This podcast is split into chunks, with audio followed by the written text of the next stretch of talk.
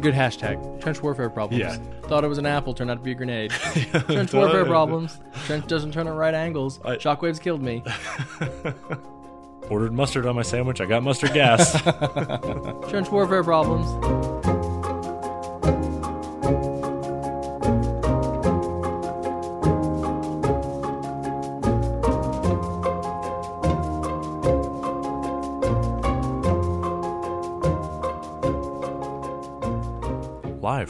Live from the Mundangerous War Room in New York City, I'm your host Shane, And I'm your host, I-Hsien. and welcome to episode 37 of Total Party Thrill, a podcast for game masters and players where we discuss our campaigns in order to inspire yours. In this episode, we're talking about prepping for a session, and we'll actually prep one on the show. But first, the party meets their second dragon in the Mourning Glory campaign, and later, our adventurous noble answers the call in the Character Creation Forge. All right, we got a lot to cover, but one quick announcement. Just a reminder a AcadeCon's Kickstarter for 2016 goes live in one week on April 21st. And AcadeCon 2016 is in Dayton, Ohio this year from November 11th to November 13th. No ravens. Yeah, no Ravens, and I will be there. so if you are interested in going, feel free to reach out to me. Um, please donate to it or purchase a badge. It's the only way to get badges is through the Kickstarter. Yeah, even though Shane will be there, you should still go. That's a good point. All right, let's talk about the Mourning Glory campaign. So, last week, the party killed a crazy silver dragon and then met another dragon. It was much smaller and said, Hi, I've been waiting for you. My name is Kankubar. And the party says, Okay, this is weird. What's going on? So, Kankubar explains that he is a member of the Chamber, which is a group of dragons that studies the, Dra- the Draconic Prophecy. You've heard this name before as the quote unquote good dragons, the dragons who don't kill humanoids on sight. Yeah, the less awful dragons, really. Right. He tells you that you are in an area of Argonnessen, the continent of dragons, called the Vast, which is ruled by rogue dragons and dominion lords who have humanoid slaves or just wander around eating and killing whatever they find. Yeah, we killed a pretty important one of those dragons, huh? He tells you his name was Astaroth the Mad. Yeah, yeah. Not a real nice guy, apparently. So he says that he is a student of the Draconic Prophecy. He has told the other members of the chamber that some people who are somehow important to the prophecy will arrive somewhere in this area. So he's been here for several days, and lo and behold, you show up. He thinks you're important in some manner. However, the rest of the chamber definitely didn't believe him, and he says, You know, if you come with me to meet the rest of the chamber, I think I can convince them. oh, yeah, we've heard that before. you look delicious. I mean, if you just hop up into this pot that we filled with water, we absolutely will not turn on the heat and turn you into stew. at least not very quickly. So, the party had just been in New Metrol talking with angels, and they had learned that there's a thing called the Draconic Prophecy, and that all the prophecies that they have had thus far are some portion of it. So, they're sitting here with their second prophecy, and a dragon says, Hey, I've been expecting you. And they say, Well, I guess we don't really have an option here. It seems like there are crazy dragons flying around, and we got lucky with one, but I don't know if we want to fight through a dozen. Yeah, internally we're like, we got lucky with one. Externally we're like, I mean, we'll be fine. Yeah, yeah. Like I don't know if you heard, but we just killed Astaroth the Mad. that guy. Is there a bounty? yeah. like our companion is currently hacking up into pieces to, to acquire his scales for future use. Kankubar does say that he believes Astaroth does have a hoard somewhere. He's not going to tell you where, but maybe you can get a piece of that action if you come back with him. Did we do that? Yeah, yeah. Ah, I forgot about that. Mhm. Huh. Mhm. All right, We'll cool. get to that later. Sure. So you say, okay, you need to travel for three days on foot because if you guys start flying around, then the other dragons will see you and that'll be a big mess. And you can't teleport there because he says, no, you, you can't teleport there. so we're going to walk. Takes three days. And finally, in the far distance, you see an impossibly tall tower. And this is coming from a group of PCs who have spent a bunch of time in Sharn Right. that has towers that are 2,000 feet tall. But this thing, I mean, you you see it long before you actually get there, and you, you probably guess that it's two miles, maybe more tall. Um, very narrow, and as you get closer, you can see circling it at, at many different levels are what look like you know birds, and then Yeah. of course as you get closer, it's obviously dragons, of all different colors. Yeah. And as you approach, he says, "Welcome to Vervitherex." But we'll find out what exactly that means next week. This week's episode is actually brought to us from a listener question from friend of the show, Jason Chris Baker. He asks, How do each of you approach game prep? While some of it has been sprinkled into episodes, I don't think it's come up as a big topic. As a GM, I am always interested to hear how other people prep for their games. So the only way we could think of to answer that question is to just walk through an example session. That's right. I will say that both of us have definitely begun prepping much less as we have run more games and as we've actually been talking on the show about the kinds of prep you need to do because you know honestly winging it during a session is often far easier and often gets better results Yeah, and I think we also kind of do we go through the steps that we're going to talk about, but we don't do them in a conscious sit down and make notes kind of effort, right? Right. It's sort of you go through these steps over the course of a week and then you you sit down to hit the highlights, right? yeah and you, you know you'll do it while you're doing other things could- Right. you're working out or you're commuting or whatever and things are just sort of going on in the back of your mind Right. Or you're, you know, watching movies that inspire you and you go, "Oh, I got to get that into my campaign somehow." right, Right. and boom you got an encounter Exactly.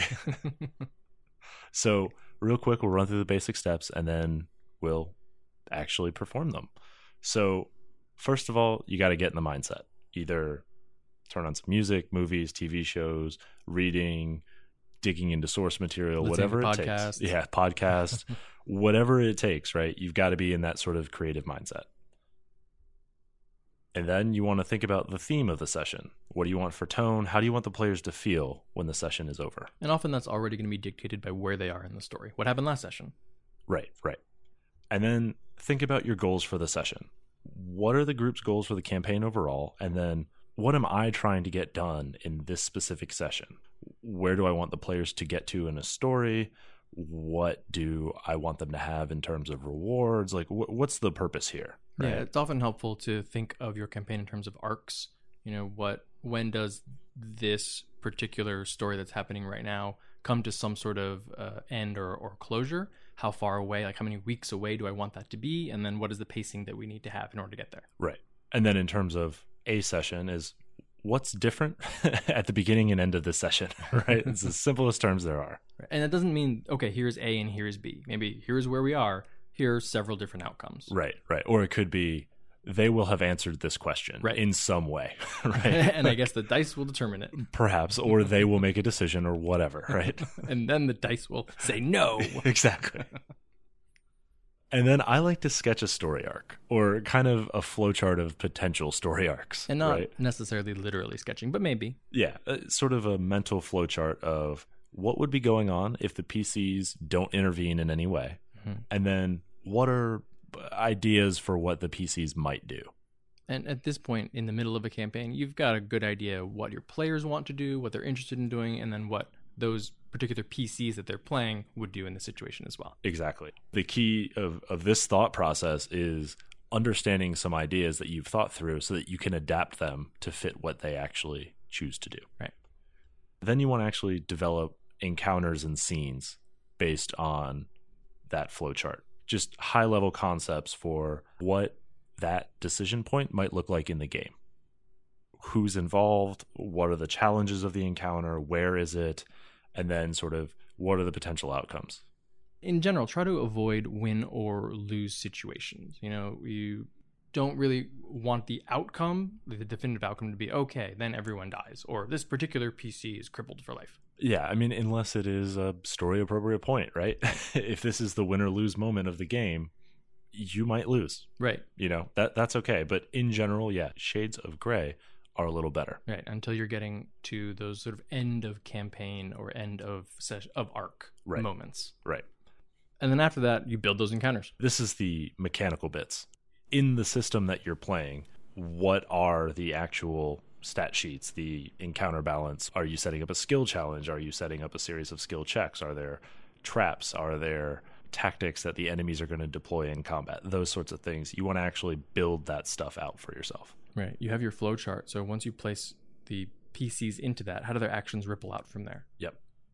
And this is where you definitely want to keep track of your party composition mm-hmm. and player preferences. Because if you know that the players like to play a certain way, you might want to challenge them or you might want to reward them for playing that way by giving them an encounter where those tactics work really well. You're going to want to mix it up. If like the last 3 sessions kicking in the door totally worked really well, maybe it's about time that like it backfires a bit. Right. And likewise, if they have just been beaten to a dust over the past, you know, 4 weeks, maybe you want them to feel like heroes again, right? Right. Maybe give them a tough looking encounter that they can handle very competently. Right. Are the PCs thinking we should just give up? Mm, maybe it's time for a bit of a boost. Yeah. And so think of your goals overall, the session goals that you've laid out for yourself when you build these encounters. How do these encounters feed those goals? Yeah, most games are giving you a general baseline for making an average encounter. So are you ramping it up or are you ramping it down? And then when you flesh out your NPCs, you give the vivid details of the world. This is where you bring your world to life. Usually it's better to show than tell, which is why I would start with the NPCs, but you also want to think about identifying aspects of the environment that they're in, critical customs that they might observe, things like that. Ideally, you've got your list of NPC names and you're just picking random ones off. Yep. Or you've already got NPCs that your players are working with and then you just use the one that is appropriate. Exactly. All right, so Let's do it. Yeah. all right. So I've been jamming out to the Battle of Evermore on repeat all morning. So I'm in the mindset. I was uh, reading through Enemies Beyond Ah, okay. uh, while I was on my way over here. So you're reading a lot of uh, Warhammer 40k demonology. Yes, that's Okay. exactly it. Exorcisms, possessions. Yeah. Right, right. Okay, great. so why don't we use this time to give a little campaign background for the session that we're building today? So the party are, um, shall we say, entrepreneurial mercenaries. They're looking to make a buck. They are definitely looking to make a buck. Uh, they are definitely competent fighters, and they are caught up sort of adjacent to a war between an alliance of noble houses against orcs in the north of the land. So, what do enterprising mercenaries do when they're caught between that? Uh, they try and make a profit. That's right. So they are trying to broker a trade deal with the nobility, and the challenge that they're having here, right, is the nobility have to win the war, or else no trade deal has any value. So, this is where being competent fighters really comes in. And now we've established the characters' goals. You know, they want to make this deal. How do they get there from here? right. They need to build some goodwill with the nobility, right? Kind of do a little bit of service for them, make sure that they're going to win the war, and then the sooner the war ends, the sooner they can make some peacetime profits that are much safer. Nudge, nudge, say the nobles. Right. and then in terms of where they actually are in the action, they have just returned basically to the command tent where the leadership of the war, the general, for example, after they have just finished a successful recovery mission, they've kind of earned themselves a bit of a reputation amongst the common soldiers because they did it with a little bit of panache. So that's nice. So, they're feeling like they've finally accomplished something. You know, they are big damn heroes. Do we bleep that? I don't know. Eh, It's from Firefly. Don't bleep it. They're getting ready to be done with fighting at the front lines and, you know, really go off and, and, and strike out on their own as adventurers. Yeah, they can taste the gold at this point, right? Like they're they know they're in the end game. They're feeling a bit cocky too. Yeah, I think so. I, I they had come off a couple of you know successful combats, uh, like kind of pivotal combats. All right. So, what's the theme for this session? What what feelings are we trying to evoke? So the phrase that I want to evoke is "war is hell," even for big damn heroes. I want this to to feel bleak. They've kind of danced around the front lines. They've had a bunch of victories. They haven't paid any costs yet. So I want them to feel like, oh man, this sucks. So you're feeling like they need to be taken down a peg before they move on, grounded in reality, and then they can continue. Yeah, I want them to feel like they've bled for this. Mm. And I think it's an opportunity to have them sort of connect with the these grunts, these soldiers in in the trenches who like they sort of feel like they're above. Yeah, yeah, definitely. It, sort of integrating them into the alliance a little bit more than they've kind of been, like I said, adjacent. Now that kind of brings them into the fold a little tighter. Right. And you know, it invests them a bit more in, you know, what's going on here. Maybe that's an opportunity to have more NPCs later. Right. Of course, at the same time, you you still want them to feel like they're successful in doing a good job. You don't want them demoralized. Right, right. I want them to feel heroic.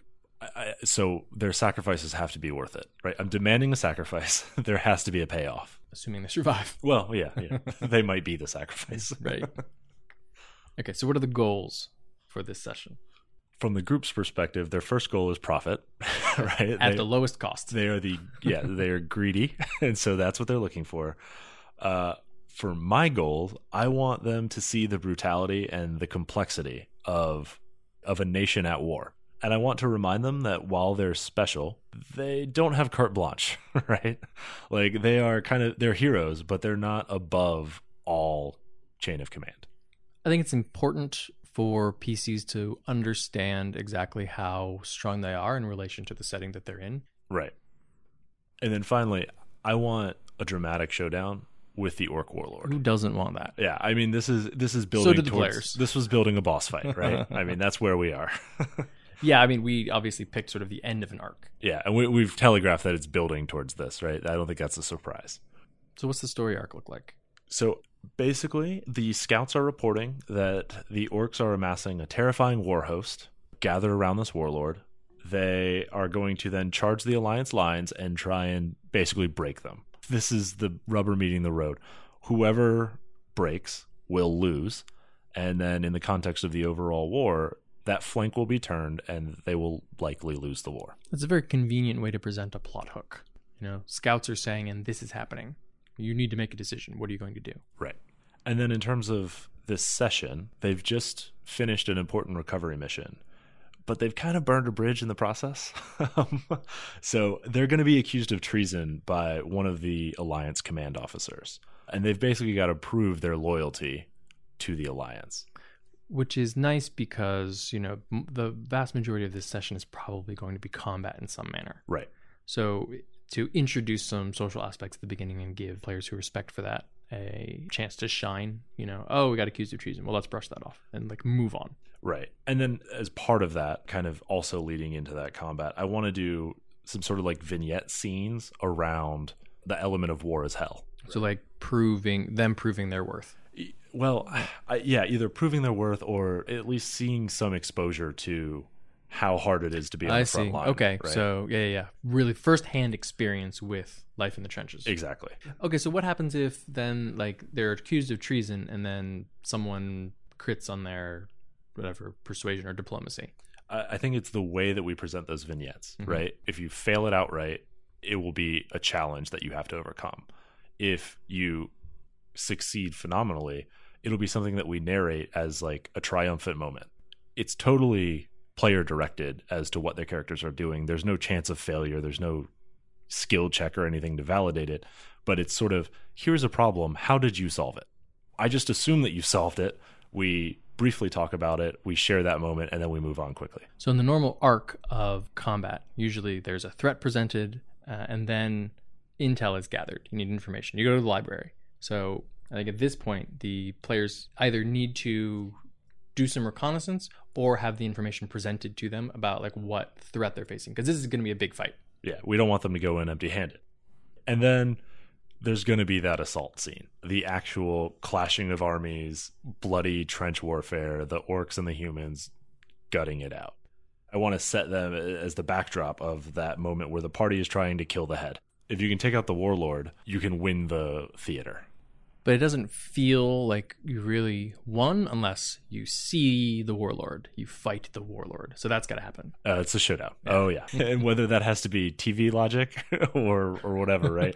there has to be a showdown. Right. There's no dropping a nuke Right. on the orcs. does does the army part you know and the warlord steps out and now it's hand-to-hand combat do they go chase him one of the party will decide or will help determine how exactly that happens Yeah, depending on how they approach it, I know that they will be facing the warlord face to face. I don't know mm-hmm. if that's going to be because it's like Troy and all the soldiers back away to allow the champions to fight, or if it's going to be like Vikings, where it just so happens that Ragnar Lothbrok is good enough that no one is going to come after him while he goes after whoever the opposing leader is. One way or the other, we're going to get a showdown. So from that sketch, we should then start developing encounter concepts. What are these scenes? What are they going to look like? So the first one is the accusation. Treason. That's big. It's got to feel dramatic. Yeah. To be clear, the PCs aren't actually guilty. Right. like they, they didn't actually commit treason. But their true story is like barely believable. and the, the evidence Which I mean, if you narrate almost any campaign, it sounds almost unbelievable. right? Yeah. And so I know that they will be accused by an officer named Herc. He's already been established. I, well, you know, it happens. Uh, he's already been established as sort of a hard ass disciplinarian type, right? And um, he's going to. I want him to cite evidence that's uh, true. right? This is one of my favorite things to do.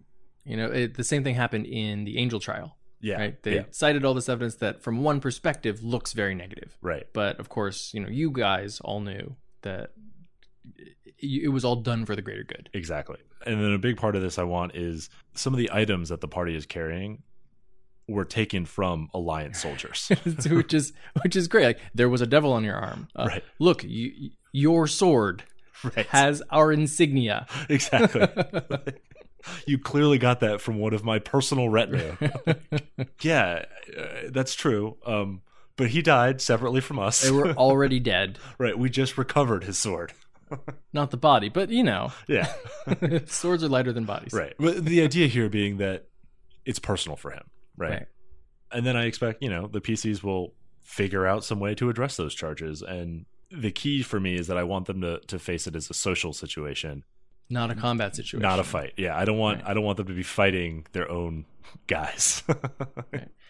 Yeah, and you know, pretty much any established group, if this if an NPC turns on them in this manner, right, in a lawful manner, they're usually going to respond not with force, at least not at first. I don't know about this group though.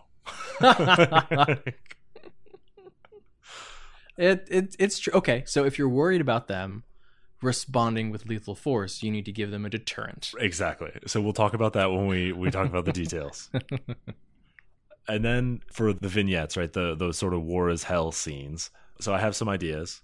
How about uh, trouble with the frontline logistics, right? The men are poorly supplied, they're starving, they're sick, they don't have arrows, whatever it is, right? They don't have everything that they need to fight at their best. It's a nice way of showing a counterpoint to the way that the PCs usually fight because they're almost always like, well stocked and like why would they why would a PC run out of arrows unless it was a, an extremely dire situation? Yeah, we don't even track ammunition Right, for yeah, PCs, right? Because yeah. why wouldn't they have everything? Boring. need? Yeah, exactly. They they fight this very like highbrow romantic type of combat, right? Mhm. But these are farmers and blacksmiths that are wielding pikes and doing everything they, they are fighting for their own lives. like, They don't have this appreciation of the nobility and country and kin. Honor. right? Yeah, they are Yeah. fighting for themselves and hopefully the guy next to them. And then feeding into that, right? There's low morale and discipline is lousy. like these aren't professional soldiers. These are these are everyone has another job. They're just trying to survive and it's very difficult to do that and so that's a challenge. Wait, so you you want this party to cheer up troops in the tent, like in the trench? I, I mean, maybe. I, I I want them to at least witness it. I don't know if they're going to fix all these problems, but I Mhm. want them to see these problems in action. okay. Um, and then there's a constant threat, like, al- probably also feeding into low morale, right? If you feel like you might die at any moment, that's a tough way to live. Yeah, they're orcs all over the place. and then I also I have this idea to sort of advance the plot and, and share some of that intel about the gathering host. Is there's a scout squad that is overdue, right? They went out to do some recon and haven't returned, so they need to exfil them, uh, find them, get them home safely. Which my guess is the way that the intelligence for the showdown gets introduced. That's my idea. Yeah. Although you kind of need a backup in case that PC totally screws it up. Well, maybe you won't have the you won't have perfect intel, right? Right. So yeah, that's a that's a good drawback. Yeah. Or the intel comes in in a different way. Mm-hmm. So speaking of that, the other way to gain the intel is just the assault begins. you know, like we're getting rushed by orcs, and what's that behind them? There's this crazy war machine that is Probably has the warlord inside it. and is terrifying. Hey, they're here. Yeah. I have some intel. right. and then finally, boss fight. They're one of my favorite things to plan. Yeah. I think part of it is because players love them so much. They're like, oh, finally, you know, we've slogged through all these stupid minions, Right. and now, now, like, Something that tests our mettle. yeah, right? exactly. You know, this, oh, we could, we could actually get ended here. Right. Yeah. So I'm thinking of this in two parts. I want I like waves. Yeah. Yeah, so there's a war host kind of showdown where you have to disable this war machine, this vision of terror, and then there's the warlord himself. So, you, so you gotta, you've gotta kill his dragon mount, force him to land, and then I, I'm, I'm using this to just like Yeah, yeah, Yeah, yeah, yeah, absolutely. Yeah, uh, exactly. he dismounts, and then now we fight. exactly. Yeah. Yeah. And then this is kind of my bailout, right? If I screw up the planning of the war host and it's too difficult for them to defeat and, and it just pushes them to the limit, maybe the warlord isn't here yet. Maybe the warlord is elsewhere. So I, I I'm want- sorry, our warlord is on another dragon. yeah, I, I don't want to. I don't want to telegraph the warlord too heavy-handedly. Mm. I think it's a safe assumption, but if it's not true, I don't want that to undermine the story overall. Right? If if the war host turns out to be too bit too difficult of an encounter, I don't want them to feel robbed of their fight against a warlord that they would have lost because they were too weak by that point. Another, yeah, another potential option is that you sort of drag it out into two sessions, and then maybe there is a showdown, but then it ends very quickly because actually it turns out that this is a either an imposter or I don't know, sort of a Patroclus scenario where like someone has put on the warlord's armor, Right, or, right. or it's just a A a lieutenant. distra- yeah, right. a lieutenant, trusted lieutenant, or a distraction. Yeah. if we run into that problem, uh, we're gonna have to like kind of kill the session and then like plan plan again. right, yeah, and then you like you rip off the helmet, and that is not who you were expecting. Eh, End scene. and we'll find out who it was next week. All right, so then we'll need to sit down and actually build the encounters. So for the treason encounter, I'll make some notes on what are the specific items that the PCs possess. Yeah, right. I would write them down because you want this person basically rattling them off. Exactly, Because they've been yeah. thinking about this for a while. This is this is a list of grievances. Yeah. right? And they are all true and none of them look good. and and then the other part of it is the PCs can't see violence as a resolution, right? And usually, one of the easiest way to do, ways to do that is just have them outnumbered. Uh, yeah, yeah. If he is standing with a company of men, it's unlikely the PCs will survive. At least one of them will die in the process. They've shot their whole mission, you know, objectives of the Making uh, money. trade deal. Yeah. They won't make, you know, and they, they come away empty handed. I think that'll cover it. Yeah, and it's already been established that all of this is taking place at the front lines. So it makes sense that there are literally thousands of troops around. Right. And it wouldn't be strange for, you know, a commander to walk around with a large retinue. Right. and so then I want to think of this, you know, as we talked about shades of gray, right? So sort of what are the options for outcomes, knowing that I want to get into those vignettes of the sort of scenes of war. So what does total success look like? Well, you know, if someone does quit their persuasion, then they should be getting out of the accusations of tr- accusations of treason, but they shouldn't be able to walk away scot free. Yeah, I, I would do it where they're kind of granted a stay. you, know, you know, almost like, all right, what you're saying, I want to believe you. But we're here at the front. but we need to Uh-huh. win this war first and then you'll prove it to me and then in terms of getting through the next scenes right the the way i talked about how i would do those vignettes is here is something you've accomplished tell me how you did that right and that's how we'll illustrate it you come upon um, the men in the trenches that are sick and dying right how are you helping them so you're saying you would do that with no check if the initial check is excellent. yeah i would just assume success Yeah, and try and, that's great. you know so that we can get through this in sort of a maybe 10 15 minutes versus an hour of, right, and then it gives problem you solving more time for the big boss battle, which Exactly. can probably be a, a little air on the tougher side. Right. Uh, and then there's just sort of success. You pass the check. It's not a, especially convincing. It's not especially great, but you do what you need to do. I would say we get to those vignettes through uh, a request. This is Alliance Command is like, we have some problems. Can you help us? Yeah, and since the point is for them to build goodwill, really before you know, so they can get this deal done, it seems likely that they'll say yes. And, And, and this is probably the sort of the baseline assumption that this is probably the outcome that will happen. that, that's what I was assuming. Yeah. Mhm. And, and actually, I'm not sure if they would say yes. You know, they Yeah, might yeah. be insulted by the fact that they've been accused, and they say, you know what, you know, That's true. screw off. Uh, we're gonna wait around until you guys win this, and we're done here. We have to be here, but we don't have to lift a finger to help you anymore. Or I mean, maybe they're so cocky at this point. They're just like, uh, "We're gonna go win this war." Right. Yeah, well, yeah. I mean, maybe, maybe. And and in that case, you know, if they make that decision, then I don't think I would give them the intel that they need. Yeah. Right. I think they would have made their own boss fight more challenging uh, by not playing along. Then there's also the chance of failure. And this is nearly as likely as just sort of an average success, usually Yeah. in most games. I'll set the DC to where it's a it's a sort of 50-50 shot. Mm. And for this, I'm thinking there'll be intervention in a logical way. So we've we've established a couple characters within the the command structure. So one is Herc, who is the disciplinarian. Uh, the other is Sturm, who is sort of the pragmatist. He's an experienced commander. He's realistic about challenges and shortcomings. He understands the value of the people fighting for him. And at that point, I think he would intervene and try and, you know, talk Herc down. Well, right? it's certainly good to have that backup because I mean, obviously, you don't want one failed check to mean summary execution. Yeah, which that- of course it would be if it, you were actually guilty of treason. Exactly, exactly. so right, that that's the mitigating factor. And then I, I think we would move into the vignettes. I would kind of assign like two PCs and, and only do a couple of them And then instead of the request, instead of them being a request. It would be a requirement, and you, they would actually be skill checks. So they would Mhm. actually be a potential for failure in those regards.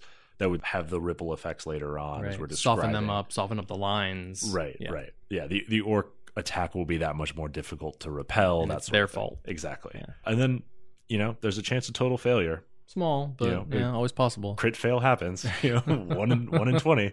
Uh, you know, so if it, if it is really something terrible, or the PCs don't take the charges seriously, or or whatever it is, right? Or maybe they even do try to fight. or they yeah they Yeah. do something like that. I still, well, if they try and fight, I'm gonna have them executed. right? That's pretty See, much confirming. I might, I might se- severely wound one of them, and then be like, okay, you really need to stand down. And then at that, at that point, you know, I guess we'll see where that's coming from. If that happens, I think that's a it's a long shot. I mean, I think if if properly telegraphed, then even the cockiest of PCs, I think, looks around and goes, uh, okay, Yeah, but you know, sometimes you just fail your persuasion, right? And if that Yeah. happens, that, that's more what I'm thinking. I'll still have intervention. They will be basically prisoners at that point, fighting for their lives, right? like fighting for the chance to actually prove their story is true at a later time. And then we'll go through all of those vignettes and they'll basically just be assigned as punishments. It won't necessarily have rhyme or reason. There's likely to be some fish out of water type scenarios or whatever. And that will make them a much bigger challenge, right? all right, I think that's probably going to be the rest of that session. If that happens, I would say, oh yeah, then it needs to get yeah, yeah, we're, Mhm, we're not going to get a boss longer. fight in the same session. right? This now becomes a series of challenging encounters that they have to succeed at in order to move on in the story. hmm And it's important to note that the purpose of the vignettes of the vignettes is not to be deadly encounters. Right. you know, or, or even to really have the potential for killing them. It's really just sort of to soften them up and then also to get the players in the mindset of the people that they're fighting with. Right. Right. Maybe in this case, it just takes longer. and that's sort of a weird meta consequence that I'm I'm happy with, but also wouldn't use heavy handedly. When you have that sense as a player that there's a boss fight coming, sometimes it's really it, it really is a punishment if the DM keeps stringing it out. Right. And it's even worse if it's because of your own actions, you know? Like, oh, we could have fought the boss today, but we failed that check. you know, it's like we went down the wrong path, you know? so I- wouldn't use that as like a standard kind of punishment, but I think in this case, it's not too heavy handed. I hope. And so then I need to create some of these vignettes. So, I guess worst case scenario, you're making up one for each player. Uh, yeah, that's that's Right. the idea. Ideally, you're only using either none of them as actual encounters, right, or like half of them. Yeah, and, and that's sort of the time concern, right? Mhm. If if we're making good progress early on, and I want to get through these vignettes quickly, I, I might cut down the number that I use. If we've dragged out the initial treason scene to the point where it's unlikely we're going to get to the boss fight, then I want to kind of stretch these out, right, and make them a little more narrative. Yeah. Because you want to move through them relatively quickly, I, I think I'd probably spec them as skill checks. Yeah, exactly. Uh, and maybe maybe a couple of them at most. And it's easy to just skip a role if Right. we're trying to condense it. That was good enough. exactly. Okay. Moving on. That role playing response, good for me. Right. So uh, the first the first of the vignettes is the idea that the frontline logistics are a huge problem. Have you been watching Band of Brothers? Is that what's going on? Uh, you know, I haven't. I Oh, you, haven't. you've been reading Gaunt's Ghost. I That's was reading what's Gaunt's going Ghost, on. Right.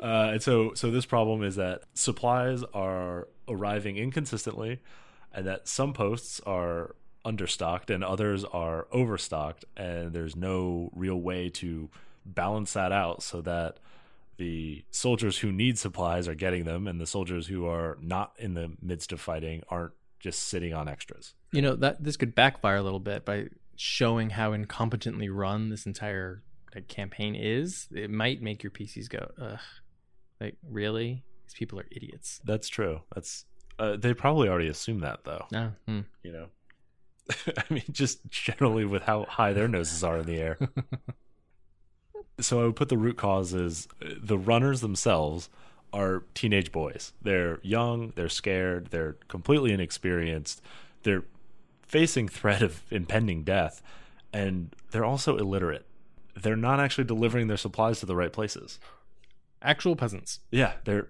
literal peasants. And I'll set the DC for whatever the skill check is going to be, and I'll just leave that to the players to figure out what skill makes sense to sort of solve that problem. And we'll just, their narration will inform which skills they use. Yeah, these shouldn't be like puzzles for them to figure out. Right. Just do something. And if they figure out a better solution or a better cause than illiterate teenagers, hey, I'm fine with that. I can pivot. Yeah. Uh, the next vignette was uh, the morale and discipline problems. So I'm thinking here that there's like a punishment detail of men who are unfit to serve the front lines, and it is excessively large. So it's got problems with discipline. They're bad warriors. They don't have the martial skills required. They're not brave, and they're probably in the worst health of all. So time for a rousing speech and maybe some first aid Uh, yeah, maybe. I- uh, or or booze. Who Yeah, knows? yeah. Right? And, and I want to introduce a, another NPC here, the driller who's in charge of the punishment detail. Like, I, I want him to be kind of competent, but just overwhelmed. Like, there shouldn't be this many men in his detail. Not that many men should be falling out of the front lines. They should be better soldiers than this. He's just overwhelmed. Well then, best to blame the commander, who's who's charging you with treason to begin with. right. And then same thing. Whichever of those things that the the player seizes on to kind of solve, we'll find a skill check that covers that. All right. So, what's the third vignette? The orcs are a constant threat. They're regularly testing the line for weaknesses. So like single orcs, pairs of orcs. Um, like brigades, I guess. Uh, I don't. I don't know what the volume of orcs are. Squad, you know, like a, a couple dozen orcs at a time, kind of thing. Like charge forward, see what's going on, and then probably fall back. But you're still even with that many, you're still thinking skill check. Yeah, yeah. Hmm. Uh, because I don't want to get into rolling a bunch of Right, dice. in the nitty gritty of like round by round combat. Right, right. I also want to position the PCs as champions. I don't want them to be rank and file grunts. I want them to kind of have more of a command level kind of approach to fixing the problem. So they tell the archers when to fire, and then all 50 archers fire. right. Yeah. Or if they fail an initial check and the the orcs are overwhelming, then okay, well I rush in, right? Okay, Mhm. well give me an attack roll to kind of cover your entry into combat, sort of thing, right? I don't want it to feel like a intense personal risk, Right. but just kind of a story risk. So I'm thinking things like, you know, a particularly large assault on a weak section of the line that the PCs need to reinforce. I- I'm thinking maybe something where they can lure them into a trap. Maybe uh, breach in the in the trench, right? Some some of the more kind of basic ideas of just trench warfare problems, right? They need to fix a breached trench, or maybe a unit was stranded in a forward trench that wasn't able to fall back. They need to kind of help them with a fighting retreat or something. I think the key to all of these vignettes is that each scenario that is presented has multiple ways to quote unquote solve it. And so that whatever PC ends up in a particular situation, there are there are ways for them to overcome. They're solving it their way. Right. Right. So the party face type PCs will do it with intimidate or persuasion, right? They'll they'll do it through charming leadership, whereas uh, the melee brute is going to go lead from the front. He's he's going to hack a path to victory. And that's fine. Either way, it's a it's kind of a creative problem solving Right. sort of situation, right? But the idea is each of these should be highlighting a problem that's sort of pervasive across the entire front. So that just leaves the intel gathering. The scout squad. Right. Yeah. And so this one I want to plan a little bit more intently just because there is sort of a story critical element to it and in that this is uh, I'm thinking the way that they're going to get the intel for the war host.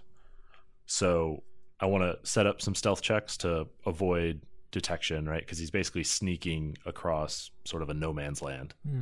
And then probably survival or perception, some type of check like that to actually locate this squad who's obviously attempting to remain hidden. So that's going to be a little bit challenging. Right. You know, if they have some other way to do it, like uh, detect magic or something like that, then you know that can be applicable. Yeah, sure.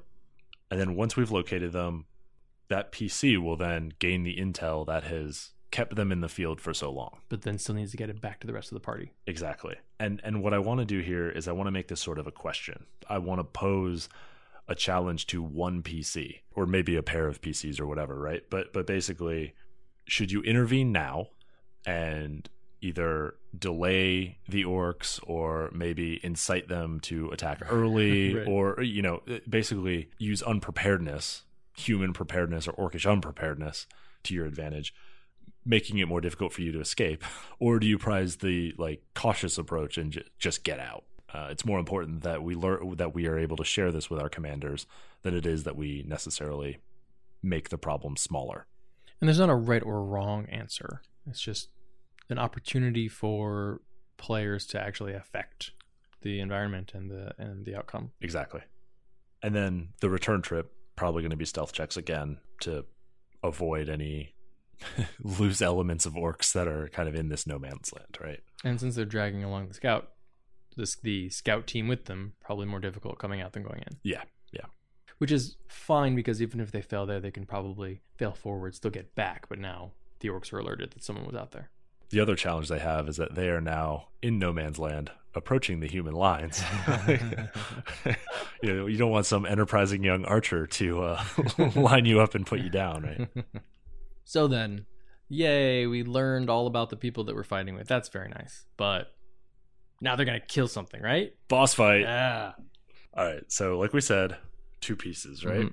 You've got the war host, which is designed to be a mechanical terror weapon. Uh, so, I'm thinking that will be leading from the rear, right? sort of urging the orcs on. It has their flank, so they are, are that much more inspired to lead the charges. And then I want that strong enough that it can't be one shotted, right? I don't want any potential solution that the PCs can come up with to just invalidate it. So I need to build enough protection around it that spells won't cripple it, that uh, a lucky crit or whatever won't just instantly invalidate it, right? I need to kind of completely mobilize it, right? yeah, exactly. Like it, it, it's got to be durable enough to make it a few rounds. And then I want it to also have a high enough threat level that the players are concerned that taking it down is a high risk. Right. Right. It's a, it's high risk and high priority. Exactly. Right. But it, it can't be so strong that because this isn't supposed to be the final boss fight. You know, this is the sub Right. boss. Yeah, so I don't want it to be too strong, but I do also like I said earlier, right? If I totally misestimate this, I want it to be satisfying enough that if this is the boss fight, they struggle enough that it's still satisfying. Yeah. And then the other part of that is I need it to be able to set up a, a further showdown. I'm assuming that they'll then have the showdown with the warlord afterwards. So I need to make sure that that doesn't feel cheap. That when the warlord pops up from the wreckage of his war host, that the PCs go, "Oh, come on." right? Like, you know. Well, you know, maybe just don't have it be explosive. I, I mean that might help, yeah.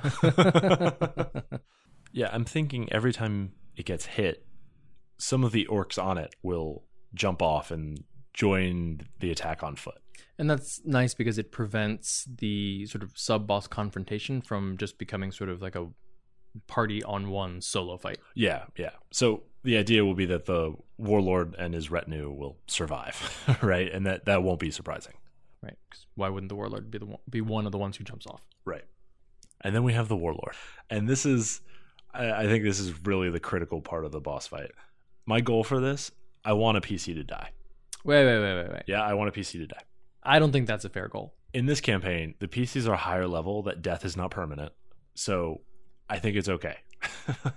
but this is part of that sacrifice. They, they need to have some some lasting effects from this fight. But you're not going to force it, right? Like if it doesn't happen or the dice go their way No, and but I mean, dies. I, no, but I need the encounter to be hard enough. Yeah, Sure, sure. yeah, sure. yeah. If they crit every roll, I mean, you crit every roll. like it happens, Right. right. I mean, it doesn't happen, but if it did happen, Right, you're not you're not gonna I'm not fudge going to fudge things. dice yeah, to do this. But I'm going to set up a hard enough The, encounter. right, the goal is to make it difficult so that I yes, am on, yeah, I'm on the deadly encounter yeah, band entirely here. right. I'm on board. Okay. And then the other piece of this is we talked about they have to close down the warlord. This has to be a true showdown. It can't be that sort of kill him at range, just he'll never actually be able to engage us and threaten us directly because we're longer range than he is. So rather than trying to come up with this ham fisted sort of reason that I, I could probably do if I needed to, I I just want to narrate the party closing in on the kill and just start it off in range where they're on a reasonable sized battle map and they're kind of at fighting range. Yeah, it that is one of the things that I do like about battle maps. I don't like to use them all the time, but sometimes it, it really just sort of enables you to confine players enough and be like, well, here's your map. Yeah. You know, I you don't want to invalidate a character that can, you know, snipe from 1600 feet away, but you know, you don't also want them to be doing it every single time. Yeah, you've got that spell sniper warlock, Mhm. and he's like, Right. okay, well then I'll hang out at twelve hundred feet, and I'll blast him with Eldritch Blast, and you let me know how many times I have to hit him, and I doubt he's gonna cover the range, right? Like, no, we're not gonna do that. Like, we'll just start out. You know, you you can start out as far away on the map as you want, but he is on the same map, right? And then from the mechanics and tactics of the fight, I want him to be commanding. So I want to have some regular orcs that can just soak up attention, sort of prevent the cheap shots on the warlord. I want some some brutes, some higher CR kind of monsters to serve as like an honor guard that, that'll sort of engage and challenge the PCs. Yeah, this is typical boss fight tactics. The way that most tabletop RPGs work mechanically is the, that action economy is so much more important than almost anything else. So if you've got just one big bad guy and then four to six PCs, they just overwhelm them with attacks. Yeah. and you know the boss can't respond enough, which is actually why 5e introduced uh, legendary actions, Right. which lets a solo act much more like an entire party. But it often is more interesting tactically to have multiple enemies on the board, you know, at sort of different stages of power. And then it also pre- presents your players with okay, do we clear out the small ones but still take hits from the big one? Do we all gang up on the big one, but now the action economy is in their favor because all these small ones are still around and we're getting swarmed? Yeah, exactly. So clearly they're orcs. They're going to be stronger in melee than they are at range.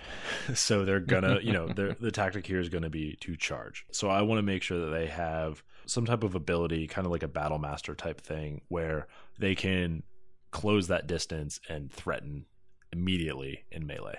And then probably some abilities that help them do more damage when they do charge. Yeah, yeah, There's some uh, options in the, in the DMG for that. right. And, and I'd also, I, I like this idea of showing the brutality of the orcs through their disregard for their own troops.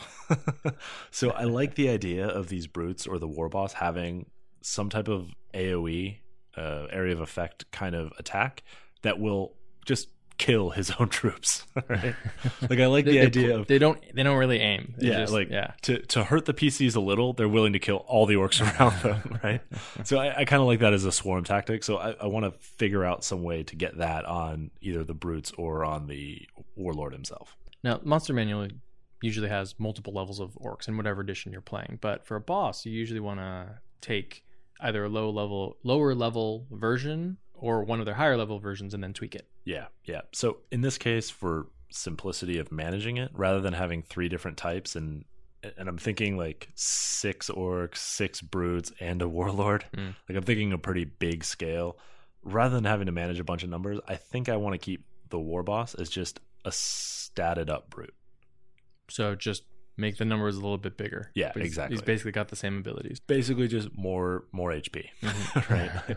a little bit harder to kill. right. uh, because I, you know, I, I mean, I think I can build the brutes with with enough threat level that that that'd be fine. Mhm. And then um, maybe slap on like a leadery ability. Exactly. So I'm I'm thinking his war banner gives the orcs that confidence that they can they have advantage against fear, charm, morale type effects, right? Like- Yeah, I'm a big fan of those aura type effects. The leaders, it's usually nice if they have some sort of like activated ability where they do something and you know uh, an ally gets healed or can take an action or something, but that can become a lot of paperwork. Yeah. So sometimes you just say, okay, they have an aura, anything with this within this range, which is probably big enough that it's just everyone else exactly. has this benefit, and then you just write it into the other Other character stat sheets. sheets. Yeah, I just assume that's in effect for all of them. Right. Yeah, exactly.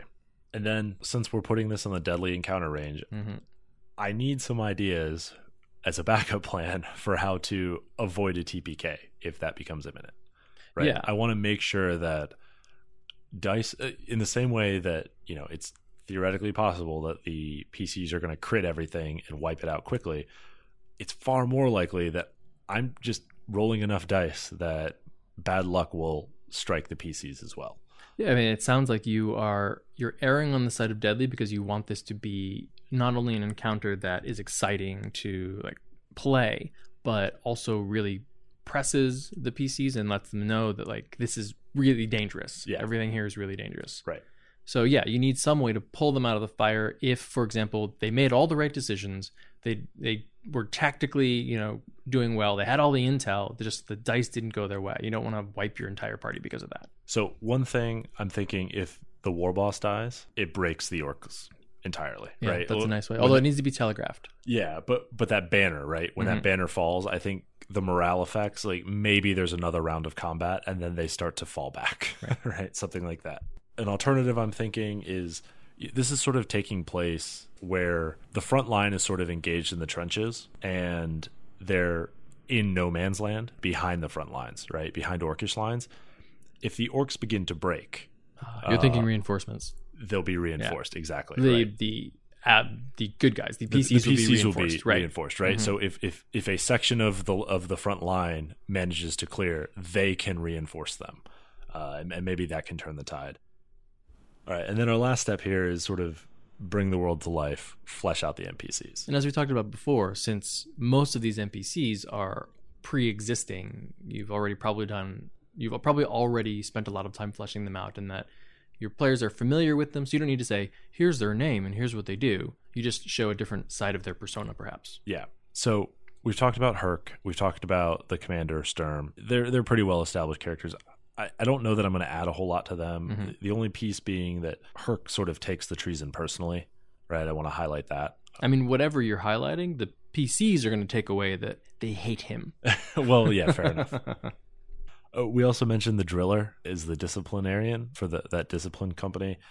I think that's probably a throwaway. I, I don't want to spend too much time developing him as an NPC. Give him a name, give him a brief description, and then sort of move on. Yeah, they exist as a story plot Ex- point, exactly. not as a person. and if he needs to come back at a later time, we Cool. know the name. We can always go fill in the details. Right.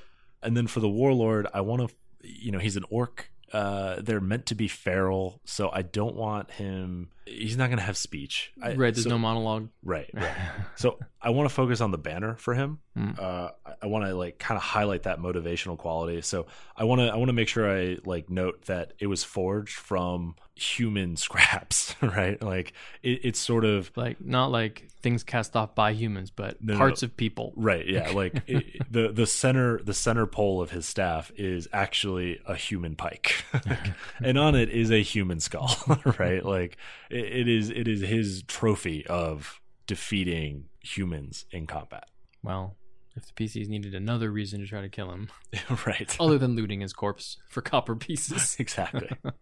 But but I think if if I can direct attention on the banner versus on the individual himself, right? Maybe like that synecdoche will kind of take hold subconsciously for the players. They they'll realize if the banner falls, the army falls, kind of thing. Hmm. and I think it'll make the the victory more worthwhile because you know you can't characterize a, a sort of random orc boss because like you said they're supposed to be feral they're basically like a big barbarian Yeah, exactly. you know and of course the, if everything goes well they're gonna die Right, So- right. yeah. His personality is that loud and about to die. right so you the character that you kind of need to define for them is the struggle itself the the battle the war and then the orcs Exactly. so I have a confession, I-Hsien. what is it I wasn't prepping for a game that I haven't run yet. This is actually my prep notes what for our last session of Rogue Trader. oh right it totally was and we played this yeah. So it was set in Warhammer 40k. mm-hmm. The alliance was, of course, the Imperial Guard, or actually, it was an alliance of Imperial Guardsmen and Planetary Defense Force and sort of uh, noble house guardians. But yeah, basically the Imperial Guard. Herc was Commissar Herc. Uh, he was uh, Herc the jerk. Yeah. Okay, treason. uh, and the party actually did salvage a bunch of commissariat equipment from a gun cutter. A, totally legally. right. Yeah, you did have the legal right to do so as Mhm. rogue traders, but Herc interpreted that as you killed fellow members of the commissariat, They were already dead when we got there. took their bolt guns, that we did, yes. and then and took their ship Oh, okay. Also true. and then flew it around in front of him, snubbing your nose at him. You, uh, and then spinning some cockamamie tale about the Inquisition and Dark Eldar and blah blah blah blah blah. All the while you're trying to, you know, forge a penny from these poor poor nobles These poor, poor nobles. fighting to be a part of the Imperium. so you didn't really paint yourselves in a great light I'm for gonna, her. I'm gonna kill this guy. Yeah. yeah. I'm, I'm definitely gonna kill this guy. Uh, the orcs, of course, were played by uh, orks with a K. The war host was in fact a war truck, so With sort two of Ks. Yeah, two Ks, Uh, like a looted imperial vehicle, basically that they had started strapping armor and uh, and rocket launchers to. Uh, and then the warlord, I actually used the stats for an orc knob, which is the sort of second level um, elite orc and the orc NPC stats. And then I gave him the um, banner ability was actually ripped from Only War from the orc war boss. Uh, but I didn't want to call him a war boss because an orc war boss is a super intimidating, like major character Right. in like millions and millions of orcs. This is sort of like a small band of feral world orcs that were managing to wage war. So I just called him a boss. He was still difficult. He was not easy.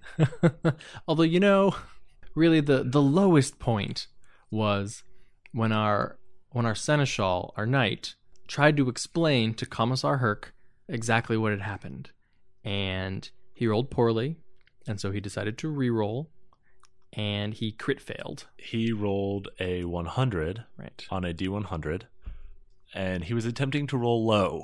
Right. Which is like a double one Right. on a D twenty. yeah, it was not good. Not good. My face lit up with glee We because I got to totally screw with the party. So we definitely were doing the math and considering whether we could shoot Herc in the face and then run for our ship before all of us died. Yeah, well, that's that's another piece of context that is relevant. So your recovery mission had actually been to recover a drop pod that had been carrying regimental supplies for the Imperial Guardsmen. So Mhm. it were pretty important supplies in order to kind of turn the tide on on the war front. And unfortunately, all the las guns had been handed out. Uh, so I and I made sure to set that up in the session that you know you guys started unloading all the cargo, or at least you know your men started unloading all the cargo and started you know dishing them out, and and they were ready to go to war. And then Herc goes, "Wait a minute, form up. I need you over here." and we we had actually succeeded so well at like our you know search checks that you'd given us a bit of bit of influence over what we had discovered. So Mhm. They were actually very good. They were hotshot las guns Yeah. because we were like, oh no, I think we find hotshots. You're Right. like, sure you do, no problem. yeah, you you powered up your own executioners. It was great. Yeah.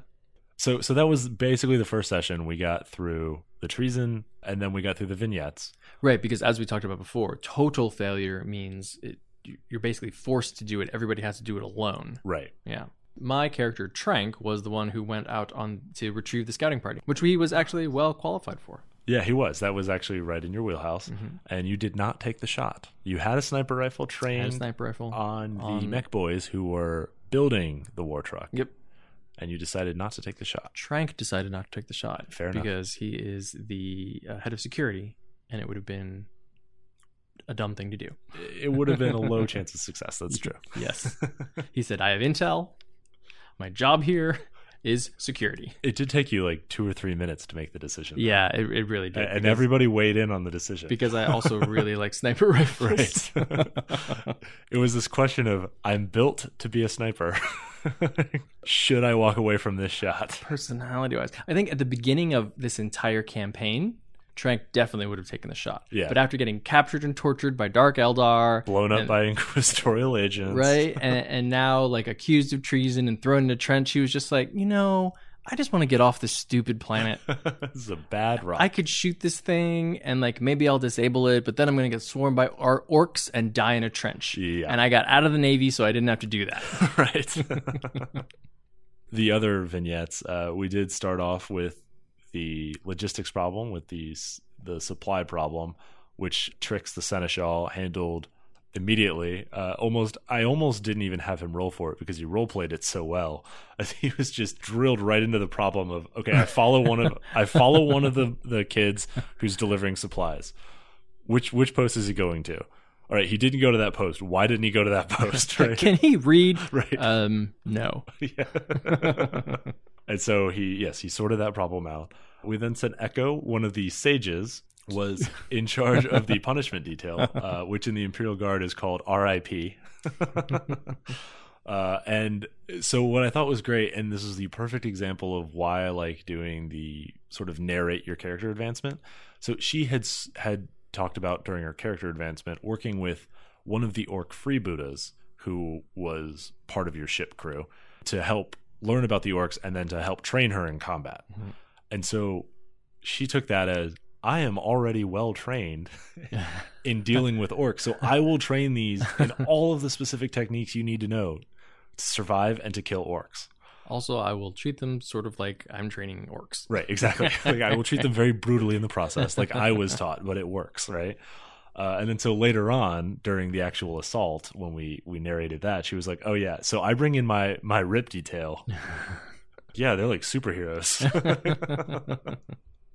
right. Yeah. It was it was an interesting counterpoint because we just totally bombed defending ourselves from the treason accusation, but then all of the vignettes were handled, I think, with multiple successes. yeah, I would say like the lowest total degrees of success was like eight. Right. you guys killed every skill check, so uh, it was all of the possible positive outcomes. But it did take the rest of that session. Correct.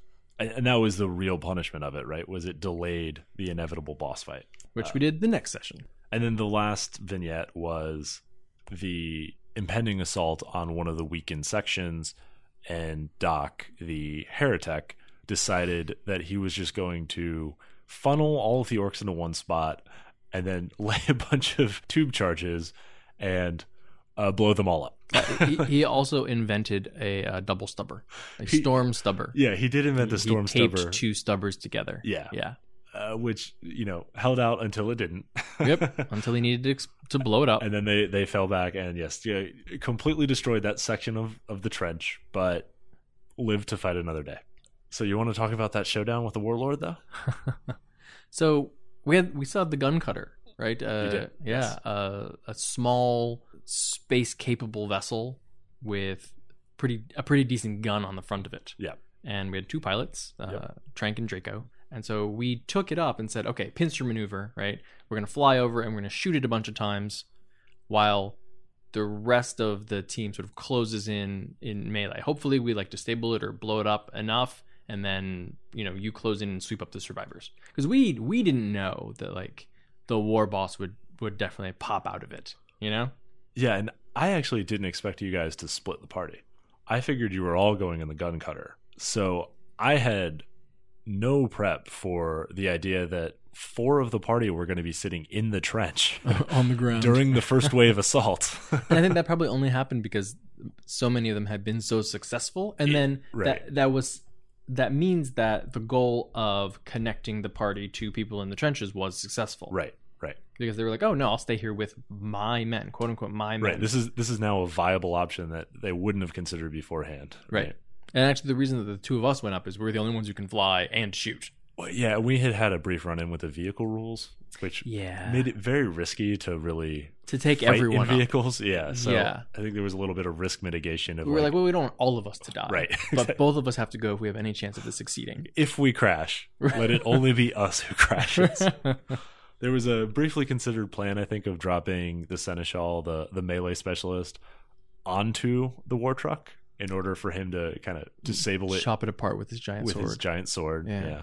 Uh, that was nixed shortly thereafter. hmm Uh, but it it went off pretty well. We we got off some nice shots at the war truck, disabled it, but we took a lot of damage. I, w- our hull integrity dropped to three, which is basically like having three hit points. Yeah, uh, that actually worked out perfectly. And I, I didn't know if you were going to crash. I didn't know what your We were definitely thinking, well, time to burn fate. Yeah. because I think we're blowing up. Yeah, I, I, I didn't know what it was. I just rolled the dice. And the fact that it ended up so close meant that you guys bailed on the gun cutter. Two of the party were already like, we can't risk not closing down the warlord in melee. Like, Right. we can't risk flying anymore. We're landing and we're going to go find him. So that worked out great for the final showdown.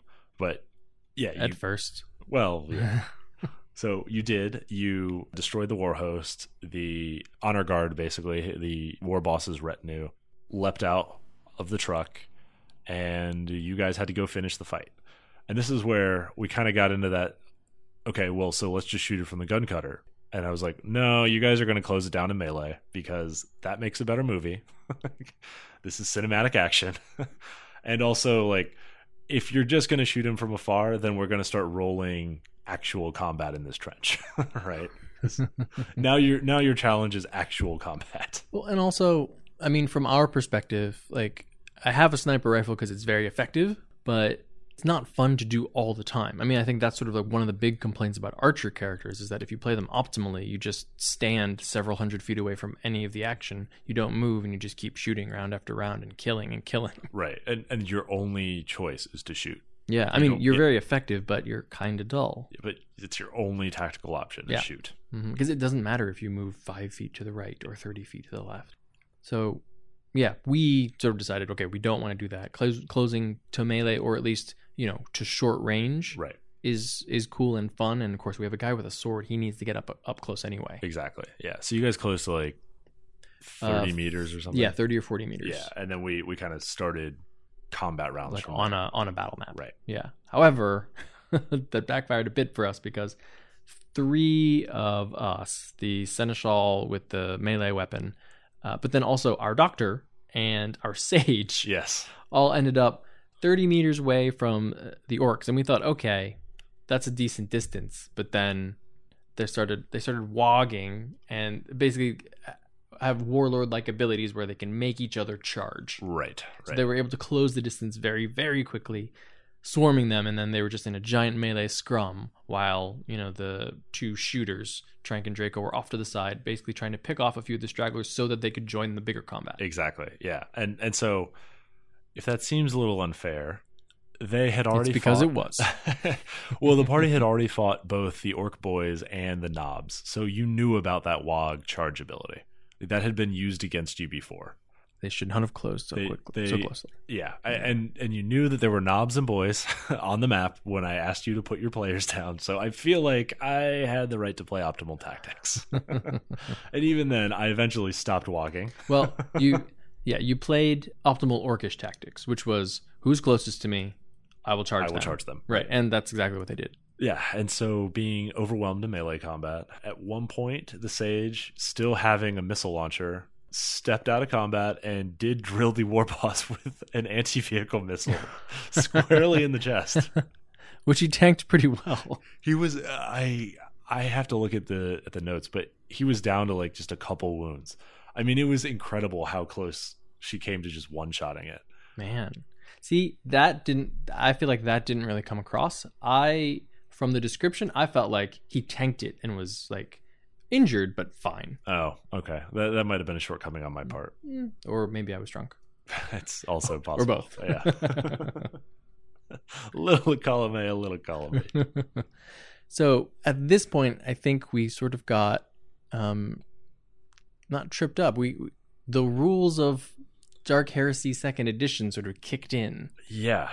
uh, because The critical hit tables yeah, are a little bit bonkers. Uh, so cool. They're very cool. Yeah, uh, but the top level crit damage uh, on the table causes all of your ammunition to explode, dealing damage in a blast around you. Uh, and then if you're carrying any explosives, those explosives also explode. So grenades, which is their standard loadout, is having grenades. Yeah, so the orks were carrying orcish grenades. They're called stick bombs, Mhm. which are like upgraded frag grenades. That was bad. that was really bad. Yep. So when one ork died and then exploded All of the orks died. and And exploded, then exploded. yeah, so and this was all i think actually this was all triggered by the death of one of the pcs right did one of us?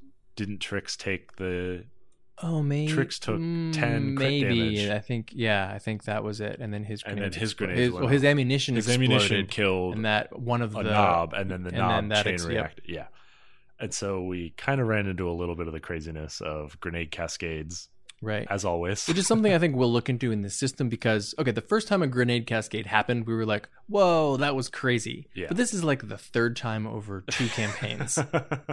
You know, with and it's not your fault. It's hap- it happened with when Jim was running. You Right, know, right. like it's a, yeah, we'll just need to sort of, sort of look at this, and I think it's not the way we want to end every boss fight right. so we need to figure out a way to mitigate that yeah but it was still pretty epic. it, it was great yeah I, I was really happy with how it ended I mean, I'll be quite honest. Without that happening, I'm not sure that we would have won. Well, okay, we didn't. Did we win? Well, okay, three of us are in the infirmary, but three of us are still like perfectly fine. Oh, well, that's the other part of the system, right? And Right. and so when I said I wanted to kill a PC, I You knew meant going player.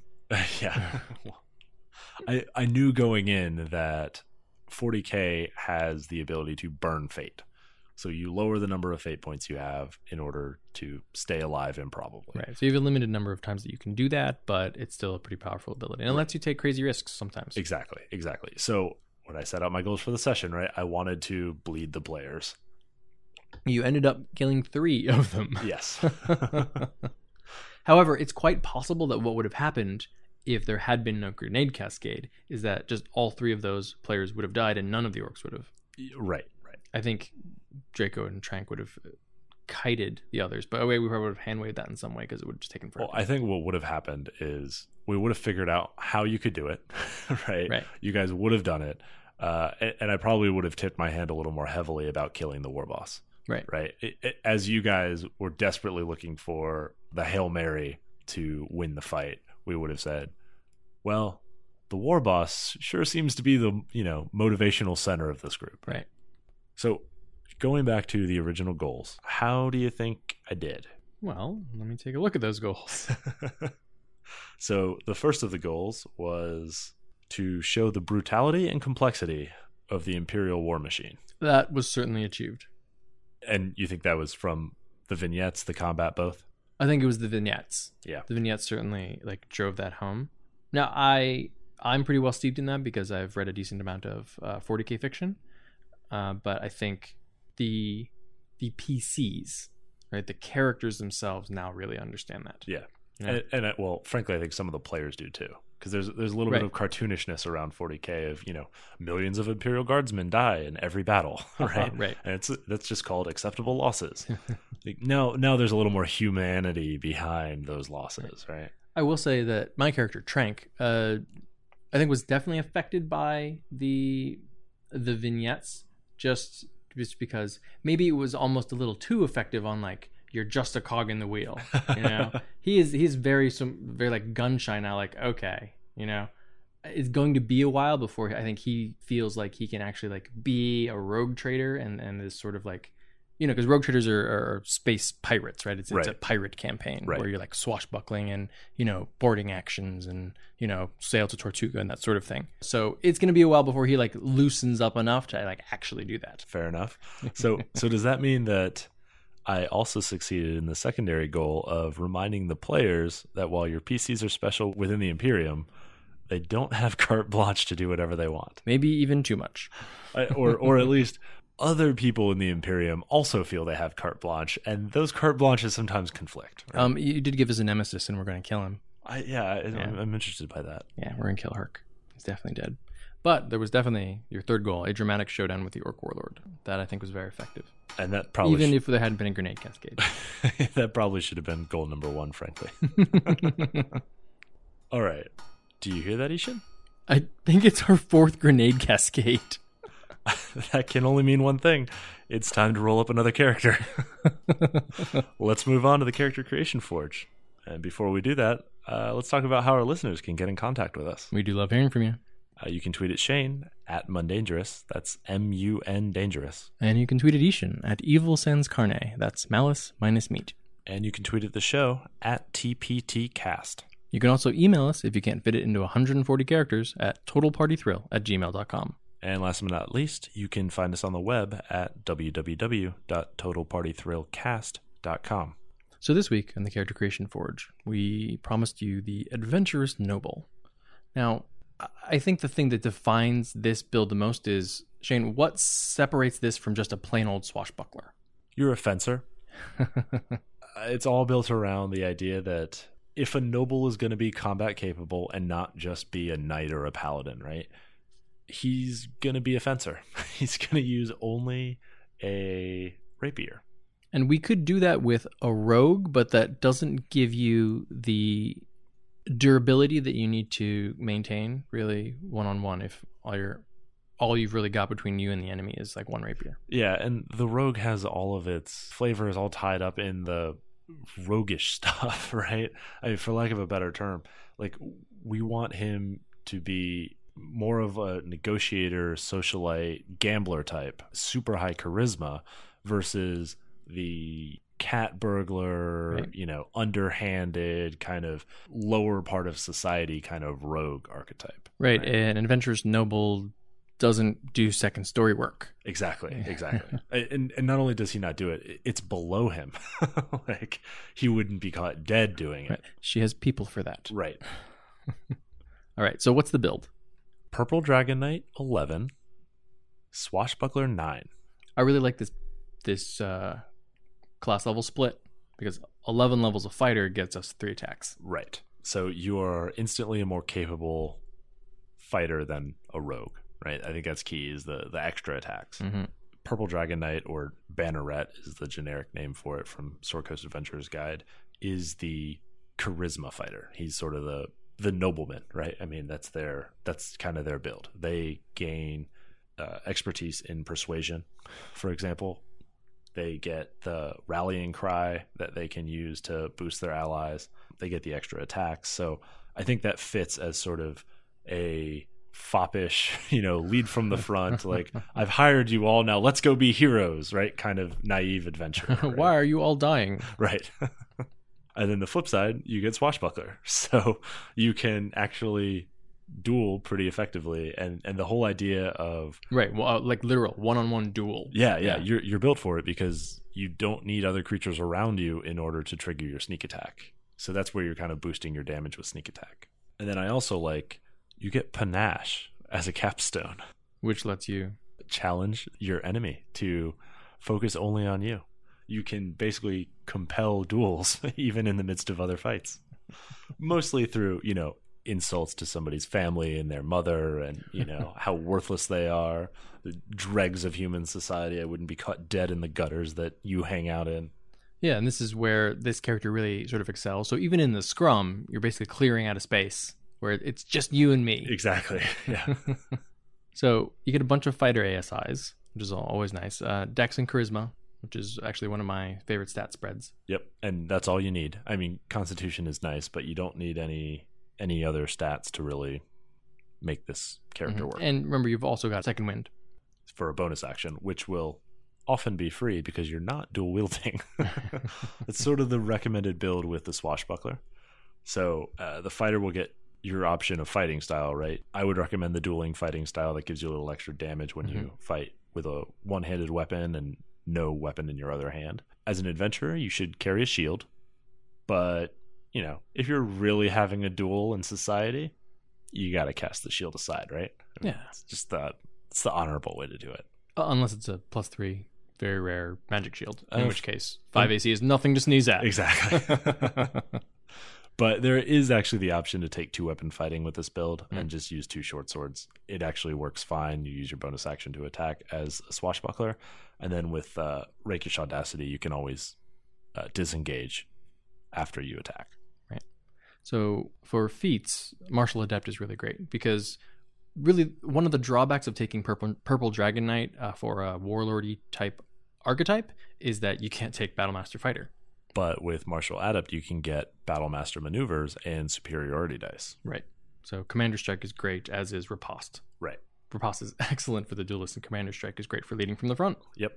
Defensive duelist, not something that we've a- uh, actually recommended before, but Mhm. on account of you technically not wear using a shield and you kind of being built around that one-on-one fencing kind of style of combat, I thought that was fitting. You spend your reaction to add your proficiency bonus to your AC, which at high levels is actually pretty efficient. You know, wizards have spells like shield. Mhm. You have this. which is six versus five. Right. Right. You you do give up the potential for using a sneak attack on an opportunity attack though. Well, Sentinel, I actually thought was surprisingly good. Um, it's great if you're fighting a duel and someone wants to run away. Yeah, I've had enough of this. Mm, uh, no. no. Yeah. uh, it's also handy if somebody if you're not able to to separate with one person if you have to fight side by side and they attempt to an enemy attempts to attack your neighbor well you've now triggered your sneak attack because they're adjacent and you're getting your uh, opportunity attack Right. And it's a great synergy with a defensive duelist because if they attack you, they'll probably miss. If they attack your friend, you'll hit them all right. So, what's the backstory for a character like this? All right, so I would go for. I mean, I already tipped my hand a little bit, but I would go for like the foppish second son of like a really wealthy and Not no- like the seventh son. Oh, uh, no, I like second, like or maybe third. You know, like just with no ambition for for leading the house. You know, you're just like, uh, you're you're the playboy. You're the Prince Harry. like, like you know, you're gonna show up in Wizard Vegas every once in a while, and you know, it's gonna be embarrassing photos on Instagram. I got a sending this morning. right You were naked. again. So I would start Rogue One, take expertise in deception and intimidation. I think that that works really well for like a gambler kind of thing. And and so you basically your life is dinner clubs and card play with insipid society folk and you win a lot, but it's just not that exciting. So you want to get a little more juice, you want to gamble with higher stakes? How about gamble with your life? Uh-huh, I like that. Yeah. Yeah. What's your character? Batman. You know, not literally Batman, but an actual playboy, a dilettante. Okay. like you said, uh, but who uh, my character is, um, I guess, good at heart and um, close to some of her servants. Oh, and so okay. sort of sees, you know, the seedy underbelly and decides, you know what, I've got the skills. I can I can make things better. Oh, so maybe she gets involved because someone she's loyal to, one of her attendants or house staff or something like that, has a problem with the thieves guild, Yeah, and and maybe she has to go settle it, right? I like that And, and she can't just throw money at the problem for whatever reason. for for once. yeah. oh, good, a challenge. Instead, she'll use that money to buy gear like plus three shields. right. you know what I could really use now? Alfred. yeah. I, I need a, an amulet of health. gotta, get, gotta get my con up to nineteen. That's right. Very good, Mum. All right. If you want to support the show, the easiest way to do that is to leave us a five star review on iTunes. If you're willing to help us out and leave us a review, we will read it on the air. You can also find us on Stitcher. It's like a Pandora for podcasts. If you like or favorite us there, the algorithm will help other people find us. So, what do we have planned for next week's episode? We're talking about the method actor player profile. And in the Character Creation Forge? We're building an up close and personal Iron Archer. Well, that's it for episode 37 of Total Party Thrill. I hope we've lived up to our name, but either way, I'm Shane. And I'm I-Hsien. Thanks for listening.